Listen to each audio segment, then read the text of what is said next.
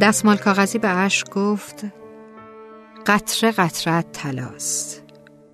یکم از طلای خود حراج میکنی؟ عاشقم، با من ازدواج میکنی؟ اشک گفت ازدواج اشک و دستمال کاغذی؟ تو چقدر ساده ای؟ خوشخیال کاغذی. توی ازدواج ما تو مچاله میشوی، چرک میشوی، تکهی زباله میشوی.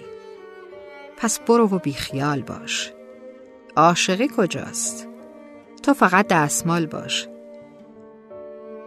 دستمال کاغذی دلش شکست.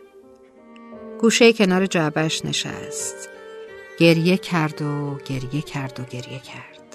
در تن سفید و نازکش دوید خون درد. آخرش دستمال کاغذی مچاله شد، مثل تکهی زباله شد. او ولی شبیه دیگران نشد، چرک و زشت مثل اینان نشد.